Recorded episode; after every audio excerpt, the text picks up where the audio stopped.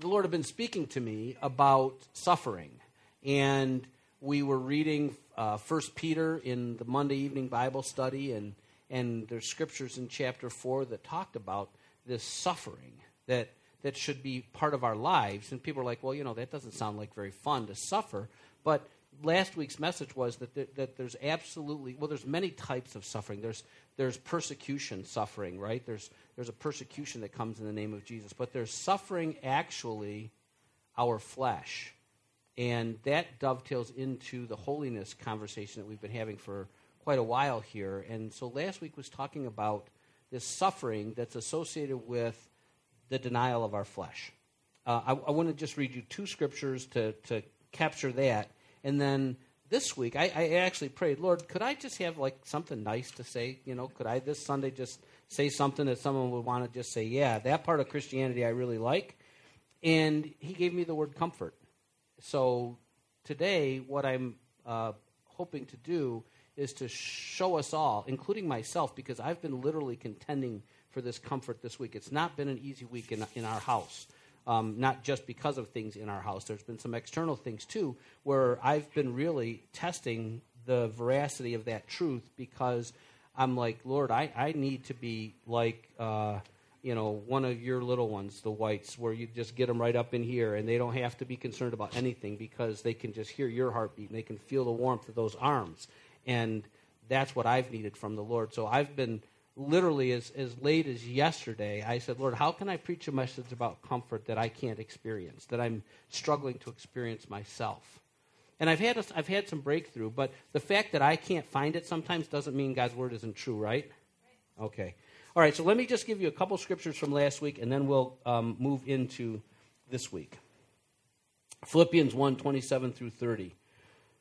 Only conduct yourselves in a manner worthy of the gospel of Christ, so that whether I come and see you or remain absent, I will hear of you that you are standing firm in one spirit, with one mind, striving together for the faith of the gospel. In no way alarmed by your opponents, which is a sign of destruction for them, but of salvation for you, and that too from God. For to you it has been granted for Christ's sake, not only to believe in him, but also to suffer for his sake, experiencing the same conflict which you saw in me and now here to be in me. So contextually, if you look at Jesus' life, he was sent as a payment for the sin of all of mankind.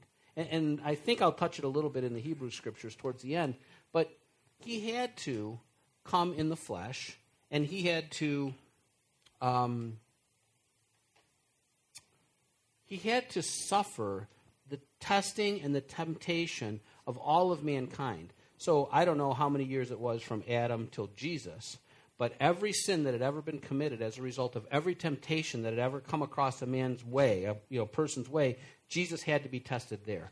Every person in every minute of every day he was in his ministry had stumbling blocks, and he had to be tested in those. And then every person that would ever sin until the end of time, Jesus had to be tested. So when we think about his suffering, we think about his passion. It starts in the Garden of Gethsemane, and you know, and they take him and they bind him up and they punch him and slap him and they pull out his beard and, and they flog him with the cat o' nine tails and rip the meat off his back, and ultimately they they nail him to a cross. They um, he dies. We think of that as his suffering, but he suffered every day with what we would call like things like our flesh, and never once succumbed. And when, when it says for uh, for to you, to you, all you, yous, and me, it has been granted for Christ's sake, for the sake of Christ, not only to believe, but also to suffer for his sake, experiencing the same conflict which you saw in me and now here to be in me. That suffering is our flesh. It's our it's our old man who wants to have his way, and we say no, no, no. That's the suffering when when we want to do something, everybody else is doing it, we would really enjoy doing it, but we can't. That's the suffering that we're addressing in this. Okay, then Philippians chapter three, verses seven through eleven, Paul gives a picture of himself and, and what that looks like to somebody who really had mastered it. But whatever things were gained to me, those things I have counted as loss for the sake of Christ. More than that, I count all things to be loss in view of the surpassing value of knowing Christ Jesus my Lord, for whom I have suffered the loss of all things, and count them but rubbish, so that I may gain Christ, and may be found in him, not having a righteousness of my own derived from the law, but that which is through faith in Christ, the righteousness which comes from God on the basis of faith, that I may know him and the power of his resurrection and the fellowship of his sufferings, being conformed to his death, in order that I may attain to the resurrection from the dead.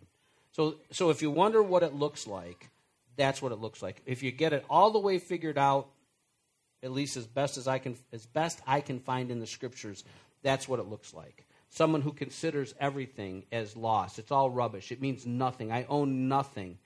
That I might participate not only in his resurrection, but in his suffering, that I may actually attain the resurrection from the dead. It, it's a part of being Christian. So, Jesus says, deny yourself.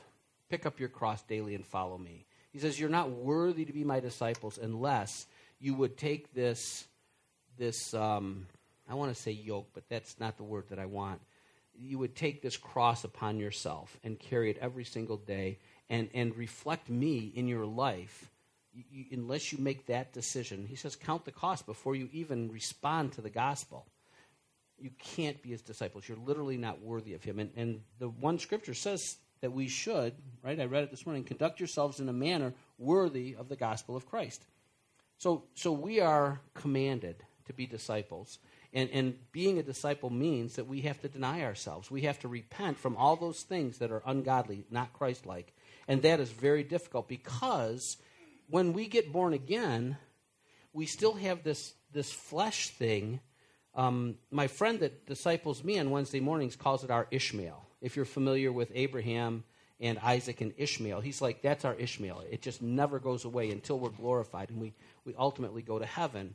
That's our Ishmael. And the beautiful thing about that, and, and you know, for Church on the Street regulars, you've, you've heard this before, but um, the Lord showed me why the one tree, remember in the Garden of Eden, there's one tree, the knowledge, the tree of the knowledge of good and evil. And God said, listen, this whole garden is for you guys. You can have whatever you want. I created it for you, but you don't eat from that tree in the middle, because the time that you eat from the tree in the middle, you will surely die. And the reason that tree is in the middle of the garden is because God's nature is love. And love comes from God. And, and he created us in his image. So the only way to have real relationship with him or with anybody else has to be a love-based relationship. But love demands choice. If there's no choice to not love God, then we're robots. We have to have choice. So the tree in the garden was uh, Adam and Eve's opportunity to say, I love you, God. Every time they walked by and they noticed how, how luscious the fruit was, it looks like it would be so tasty, but he told me not to eat it. The way that you love God is through obedience, and they didn't eat it. They were saying, I love you, God. So um, one day I'm praying, and I said, Lord, I don't understand. When, when I got born again, why did you leave me with this flesh? If I didn't have this flesh, I would be a better husband. I would be a better father. I would be a better Christian. I would be a much more awesome reflection of Jesus to the world. But you you kept this, this decaying, nasty flesh that keeps wanting me to do what you don't want. Read Romans chapter seven if you want a picture of that. Anyway, I asked him, I'm like, Lord, why? Why didn't you just, just kill that thing dead? And I heard as clear as I've ever heard the Lord. He said to me, that's your tree in the garden. That's how you can express love to me. Because if I didn't take away, if I took away every temptation that might cause you to stumble, then you have no opportunity to make a choice for me versus for yourself or for the world. So the, the flesh that we drag around that Paul is talking about, I consider it all lost. Whatever it is that my flesh wants, it's dung to me, that I might come to know Jesus Christ more and more and more, even having a fellowship with his suffering. Given that situation, um, it's comforting to know that God actually has given us a mechanism that we might actually accomplish the suffering of the denying of our flesh and have a life that can have some pleasantness ple- pleasantness to it. And Philippians chapter four and verse th- thirteen Paul says, I can do all things through him, capital H, him, who strengthens or empowers me. So uh, one of the things that I can do, that I know I can be successful at, is that I can deny my flesh. Now, I might not always do it, but I know that I can, and I know that I can I can manage my way through the suffering associated with denying my flesh, because Paul, God, through Paul, has told us that we can do all things through God, who empowers, who strengthens us to be about his business. And in Ephesians six, it's it's a different challenge. It's not so much, although I think they're they're intimately tied together, it's not exactly the same challenge, but it's exactly the same principle. In Ephesians six, verse ten and eleven, finally, be strong in the Lord and in the strength of his might. Put on the full armor of God so that you'll be able to stand firm against the schemes of the devil. So we have this battle on one side with our flesh, and we have this battle on the other side with the spiritual forces of wickedness that are in this heavenly realm that, you know, that we occupy. And he says that the way that we do that is to be strong in the Lord's might, not in our own strength.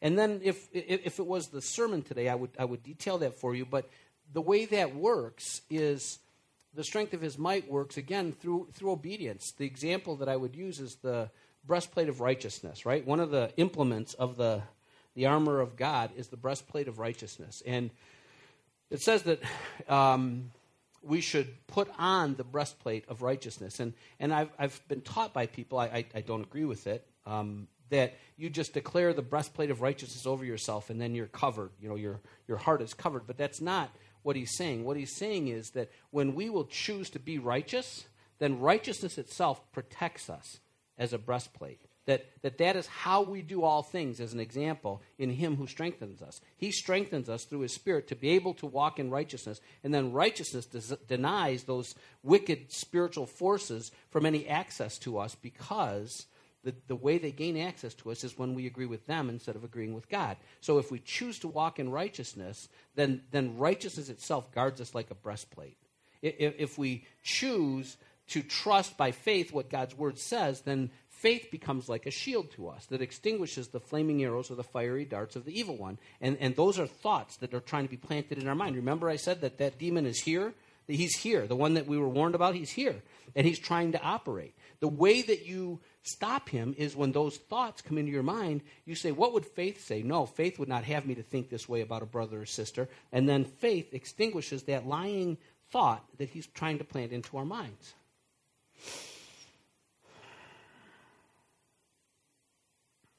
The root, root, root, root, root to how is it that we operate in the strength of his might? Jesus in uh, John chapter fourteen, he's literally on his way to Jerusalem. He's very near to his uh, sacrificial death. And he says this to his, his disciples that are walking with him, I will not leave you as orphans. I will come to you. So they're getting concerned. He's like, hey, listen, you know, they're going to do this to me, and they're going to do this to me, and then I'm going to die, and, and, and then I'm going to be risen on the third day. But once he says he's going to die, I think they stopped listening, because when he was actually resurrected, they didn't believe it, right? So they're like, well, no, you're Jesus, and we're just us, and, and we like this, you know, this this um, mission that we're on, but it wouldn't be possible without you. And even Peter himself said, you know, Lord, this can't happen like this. And Jesus said to him, get behind me, Satan. Your mind is set on the thoughts of man and not of God, because Peter was literally rebuking God's plan for why Jesus came here. Now, I think that that Satan, or that Jesus was speaking to Satan himself, the one who was planting the flaming arrow into Peter's thoughts. So he wasn't calling Peter Satan, but Peter's shield of faith. He knew the scriptures, right? He knew Messiah, and he'd been taught, but his shield of faith went down, and he believed the lies the enemy was saying about how Jesus shouldn't die, because the only way for all this to come about is Jesus had to die. So his shield of faith, he put it down. Faith should have said no way to that thought. It should have never found its way from his thoughts to his lips, and he wouldn't have gotten the rebuke that he did from Jesus. So Jesus says, I will not leave you as orphans. He says that to us, but he was literally getting ready to leave them. He was going to die. He comes back twice. He says, I'm going to come back to you.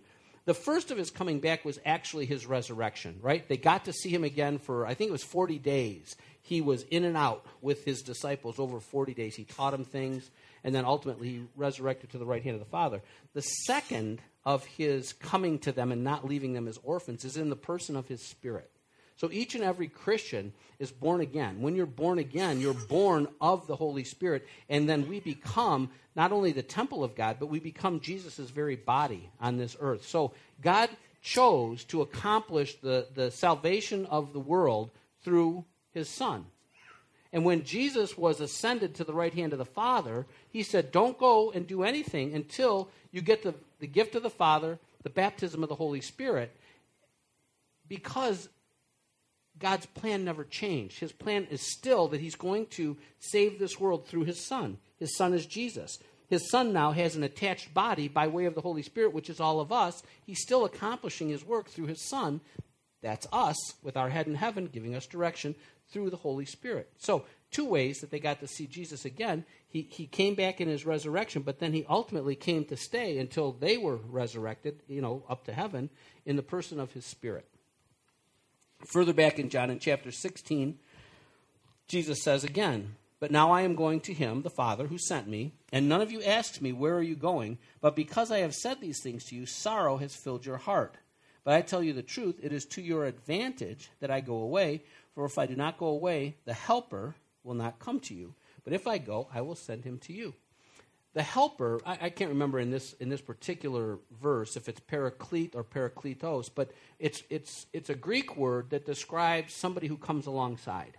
So now he's saying that the Helper, which is his Spirit, is going to come, and, and he is going to be like our Jesus, you know, their Jesus, as he was walking with them. And he said, even the he's going to tell you, he's going to remind you all the things that I said. He is going to come alongside. He's going to strengthen you.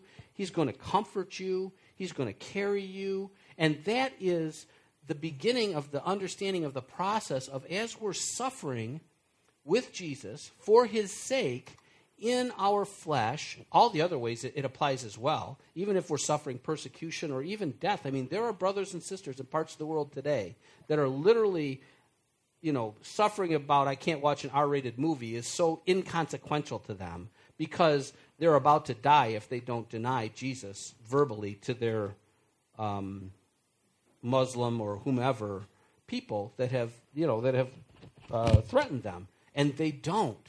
Testimony after testimony after testimony. Just like, you know, when um, I forget who the Caesar was in Rome, but he would literally, like, they made everything that went wrong in Rome the, the Christians' fault.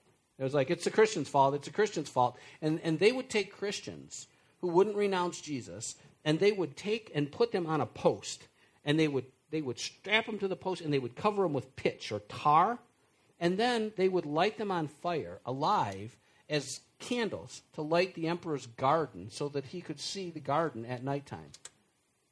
And they would not deny Jesus, even unto that kind of terrible persecution. Why? Because the Helper was right there with them. Remember Stephen? The uh, Stephen who um, the Apostle Paul was there holding everybody's coats as they were stoning this Christian Stephen to death, right? And Stephen looked to heaven, and he saw.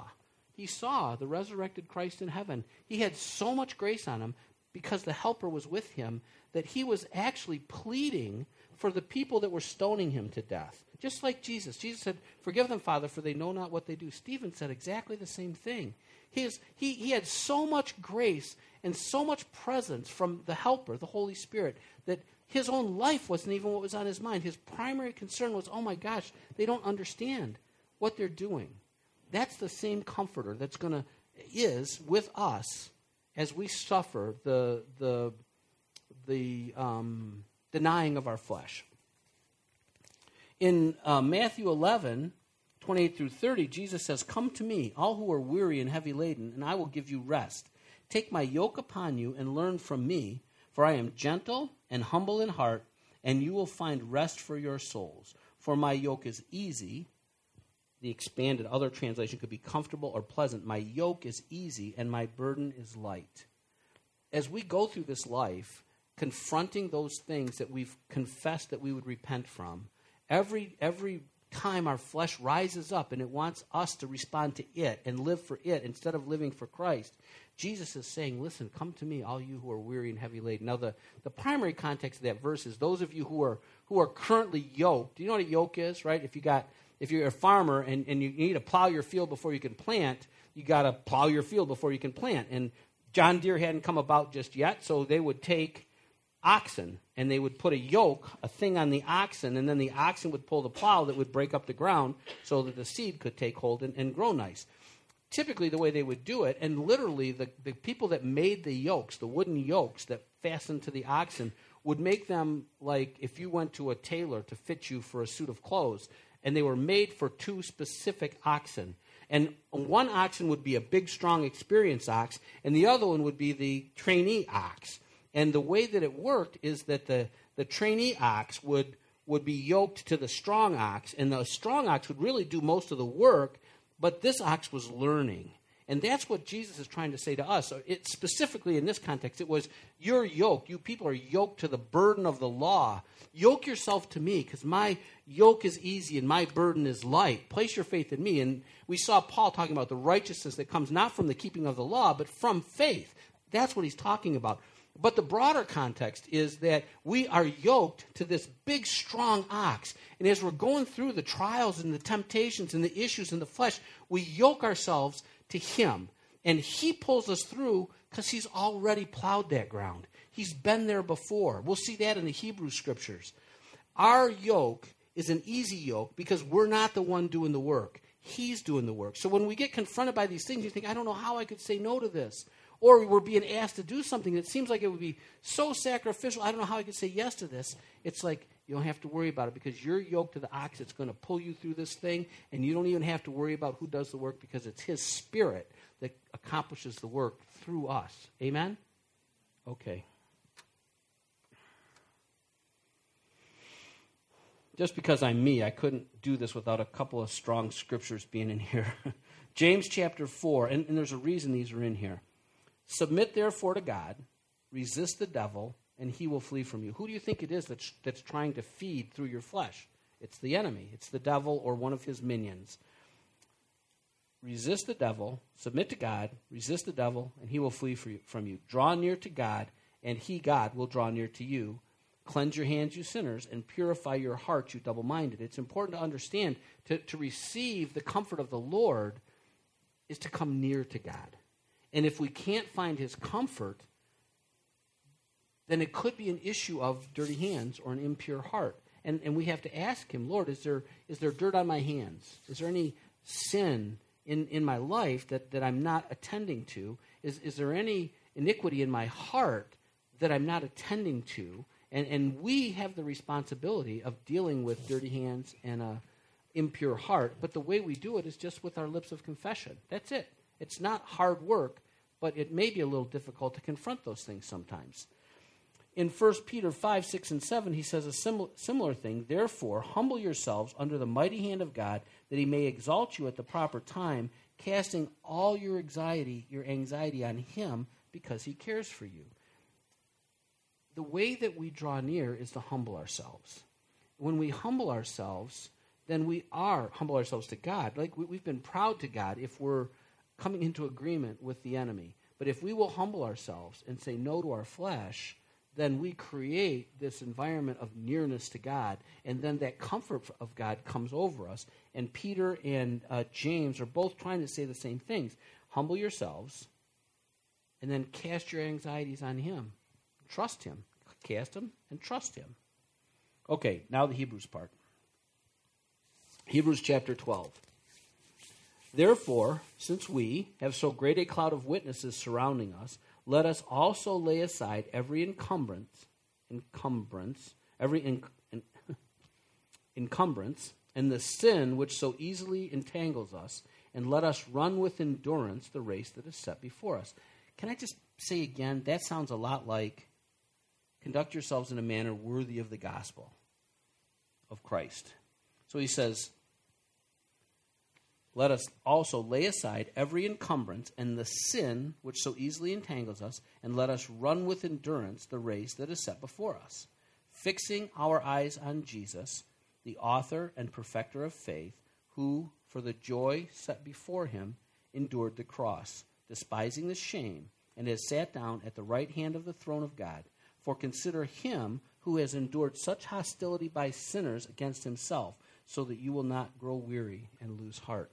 So Jesus endured the cross by the joy that was set before him. He didn't focus on, ah, they're getting ready to put a spike in my hand or my wrist. I don't, you know, oh, they're strapping me to the thing. The, the, the, the cat o' nine tails is about to rip my skin off. He didn't allow his mind to dwell there.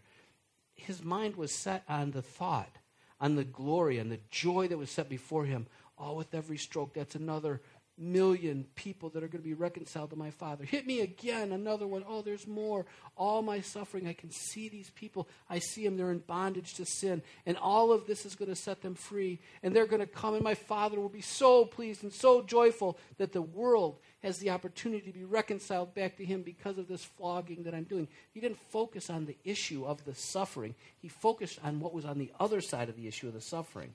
That's what we have to do.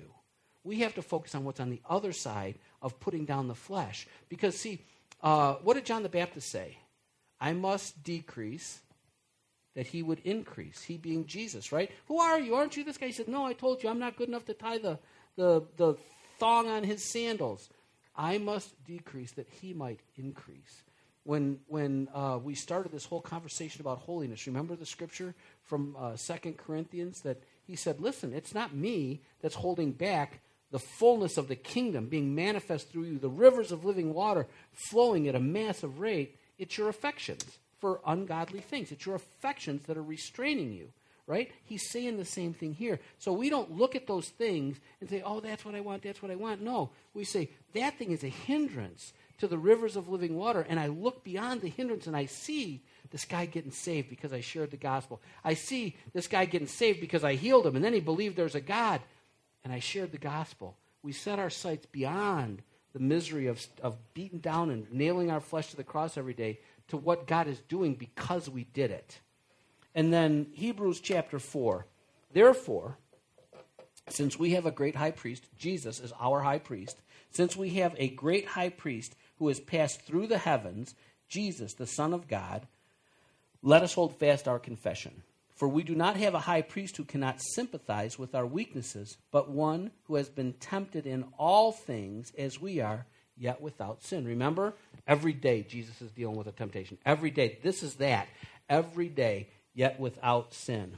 Therefore, let us draw near with confidence to the throne of grace, so that we may receive mercy and find grace to help in time of need.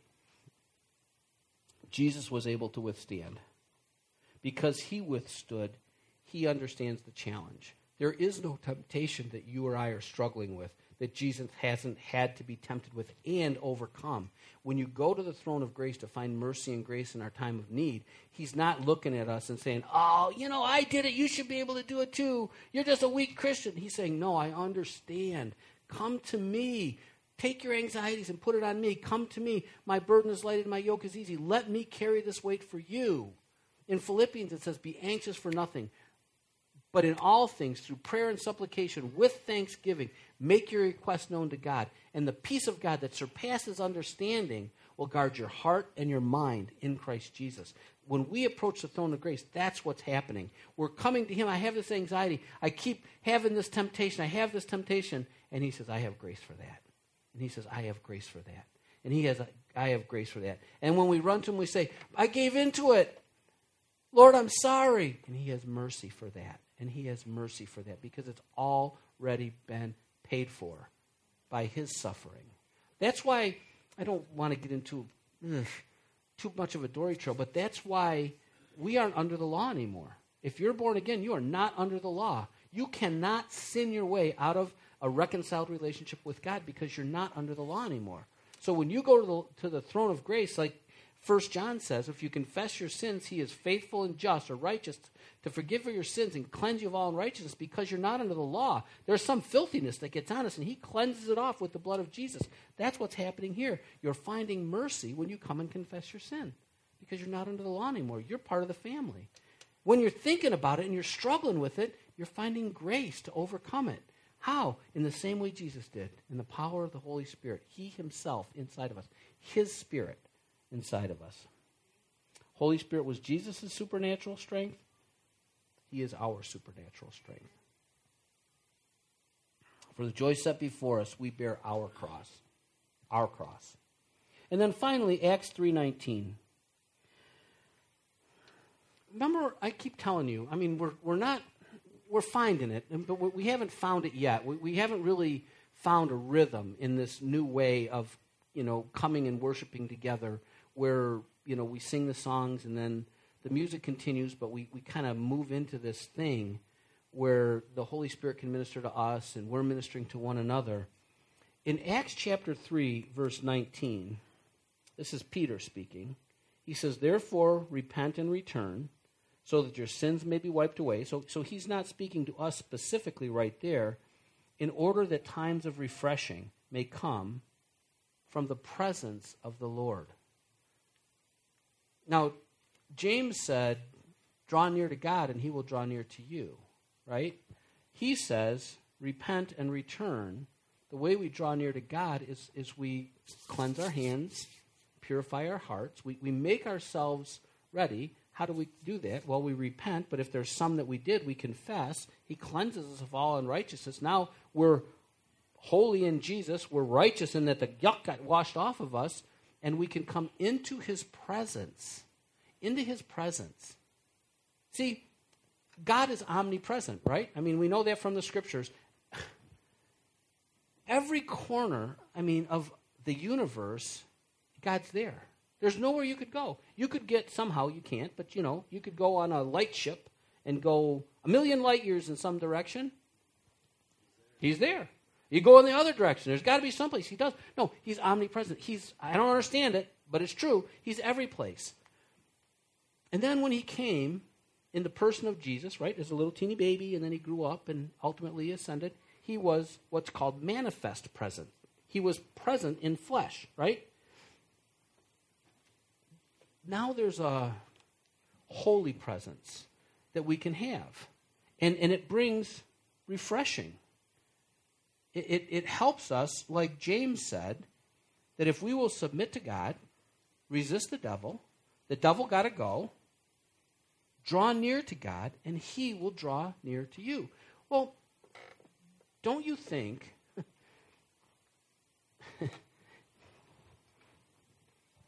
Can you feel me, Margie? I better do it with Seth. Can you feel me, Seth? No. Why? Do this. Wash your hands. Purify your heart. Can you feel me? I think so. You can. Huh? You tell I went to the gym? Feel again. No. No, it's just because I went to the buffet. But here's the point. He's a better dad than you'll ever be, Steve. And all I see are Facebook pictures of how much you love your children, holding them in your arms. You know, uh, I'll get to Ohio at two in the morning instead of at eleven at night because I'm going to hold my children for three more hours. Your dadness sucks compared to God, and you're an awesome dad. The point is, when he draws near to us, we should be able to feel it. Patty, do you ever feel the Lord come near you? Patty Carter? Oh, my gosh. And, and and you cry all the time, but they're not because he's telling you what a rotten Christian you are, right? It's because he's loving you, and you can feel his arms. He's no respecter of persons. He loves everybody the same. He's our dad, and he wants to come near. And what I'm trying to say is that he will comfort us. So as you're saying no, and you're carrying that cross, and you're crucifying that flesh day in and day out, if you slip, you run to the throne of grace and find mercy. If you're feeling like you're going to slip, you run to the throne of grace and find grace. And if you're just like I've been the last couple days, it's like, Dad, I just need you to touch me. Teresa told the testimony the other day, four hours on the floor with the Lord, literally in visions and out of visions, in this, this massive experience of his love. That's, I think, how we overcome the testing and the temptation of our flesh. We draw near. Thank you. I can see. He draws near, and we can actually feel him. And that's the thing that I've been trying, that Jeff has been trying to show us, is that if we'll tarry, he'll come. And when he comes, we won't want to go home because he'll come, and in his love will be every kind of, what does it say in, is it Psalms someplace, um, in your presence is fullness of joy? I mean, I know that's an eternal experience. Is it a temporal experience? I can't imagine not being in his presence and being filled with joy. Amen? Okay. We are called to suffer for his sake. One of the ways is persecution, but another way is to just deny those things that he hates. And as we deny those things, oh, I didn't read you Second Corinthians. How did you miss Second Corinthians? I, sorry, I have one more scripture I want to read you. I don't know how I missed it. Did I forget to put it in there? No, it was in there. Did I say it? Second Corinthians. You ever want to see the word comfort used about nineteen times in a couple of paragraphs? Listen to this. This is Paul. Blessed be the God and Father of our Lord Jesus Christ, the Father of mercies and God of all comfort, who comforts us in all our affliction, so that we will be able to comfort those who are in any affliction with the comfort with which we ourselves are comforted by God. For just as the sufferings of Christ are ours in abundance, so also our comfort is abundant through Christ. Amen. So there's two things that he says in there. He says, the God of comfort, who comforts us in all our affliction. So there's a comfort that comes directly from God that we can receive. Once we've experienced it, look what gets happened next. So that we will be able to comfort those who are in affliction with the comfort with which we ourselves are comforted by God.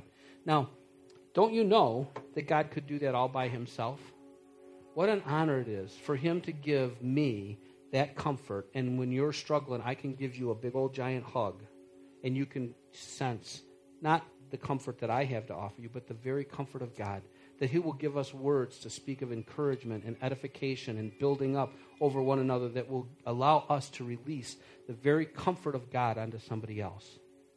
That's a huge honor for us to be able, we're his body, right? I mean, God is accomplishing his work through his son, and we are his son, so to speak. It seems kind of weird to say that, but it's true. Amen? Okay. If I remember other scriptures I forgot, I promise I'm just going to leave them in the iPad. Father God, thank you so much. Thank you. Thank you. Thank you. Thank you. I mean, we have comfort. The first comfort we have is that we don't have to suffer the wrath of God for all of eternity that we earn by our sin. Even if we sin some more, we have this wonderful advocate in heaven, a helper. We have a wonderful helper inside of us, your very spirit, to bring us to this place of holiness from glory to glory into the likeness of Jesus. And if we stumble, you comfort us. If we're going to stumble and we're struggling, you comfort us, Lord. And that's what we desire today. We desire to know you so well that all we can do is offer up sincere praises from our very hearts, from our deepest place to your name. Grateful, grateful, grateful for what you did. Just in awe of who you are, your splendor. You could be anybody. You could be the most horrible person in the world, but your very nature is love and grace and mercy. And us who hated you, while we hated you, while we were rebellious against you, sinners, you came and you suffered the wrath of God and all the temptations of mankind, that we might be able to be reconciled to the Father through your sacrifice, King Jesus. So help us, Lord, to praise you from a grateful and a sincere heart. And then, Lord, we desire your comfort. We desire your presence. We desire to just crawl right up in your lap and feel your big, safe arms around us as we walk through the rest of this walk, living a life worthy of the gospel of Jesus Christ. We pray these things in his very name. Amen.